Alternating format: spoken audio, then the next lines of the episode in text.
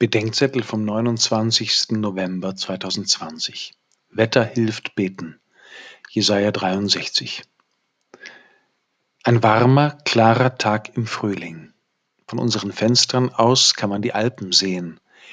Ich spaziere durch die Stadt, die am Werktag Mittag so leer ist wie sonst nur am Sonntagmorgen. Ich finde, dass das Wetter nicht zu unserer Lage passt. Letzte Woche wieder Spaziergang. Es ist kalt und nebelig. Man sieht nicht weit. Den ganzen Tag will es nicht recht hell werden. Und ich denke, genau so sieht es in und um uns gerade aus. Reiß doch den Himmel auf, betet der Prophet Jesaja, und komm herab.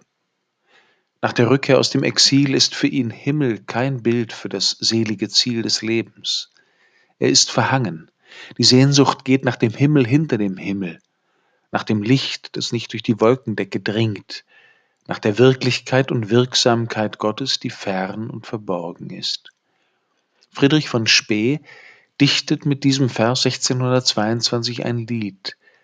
Angesichts des Hexenwahns und der Verwüstungen des Dreißigjährigen Krieges betet er, O Heiland, reiß die Himmel auf, herab, herab vom Himmel lauf, reiß ab vom Himmel Tor und Tür, reiß ab, wo Schloss und Riegel für.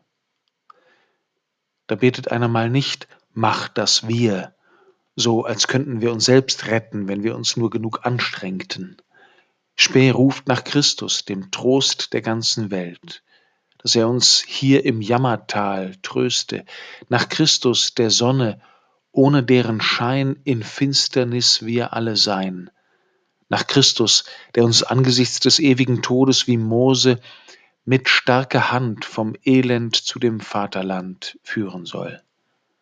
An Weihnachten tut sich der Himmel auf, weil der Ersehnte kommt. Wenn das Herbstwetter Bild unserer Bedrängnis wird, mag es uns adventlich beten lehren, reiß doch den Himmel auf und komm.